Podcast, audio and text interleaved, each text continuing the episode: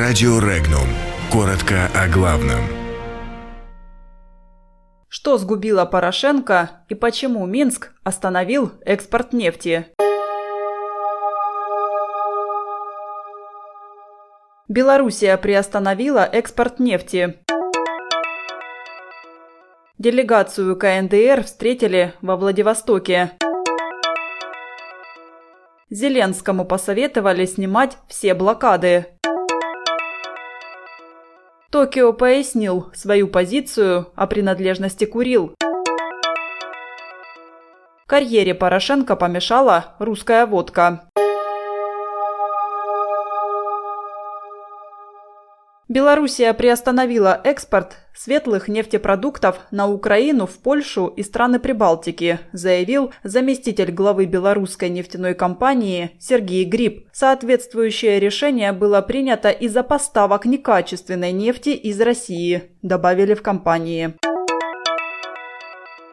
Делегация ка эн дэ эр прибыла во Владивосток, где займется подготовкой визита лидера Северной Кореи Ким Чен Ына в Россию. двадцать третьего апреля в аэропорту Владивостока приземлились транспортный самолет Air Koryo и пассажирский самолет. Последний доставил в столицу Дальневосточного федерального округа делегатов из ка эн дэ эр.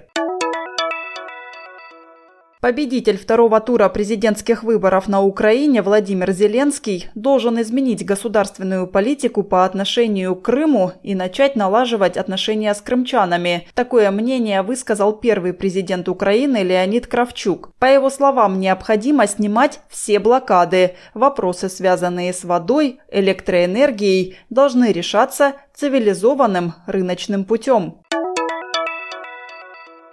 Японские власти не изменили позицию в отношении южных островов Курильской гряды, не названных частью Японии, в ежегодном докладе МИДа. Об этом заявил глава японского внешнеполитического ведомства Таро Коно. Оговорено, однако, что между Токио и Москвой существует территориальный спор, и стороны стремятся его разрешить.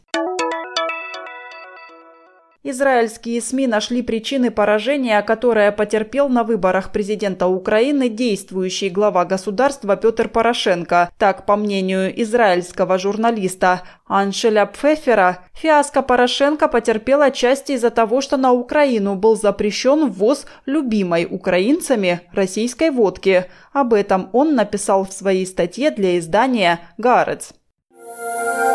Подробности читайте на сайте регнум точка ру.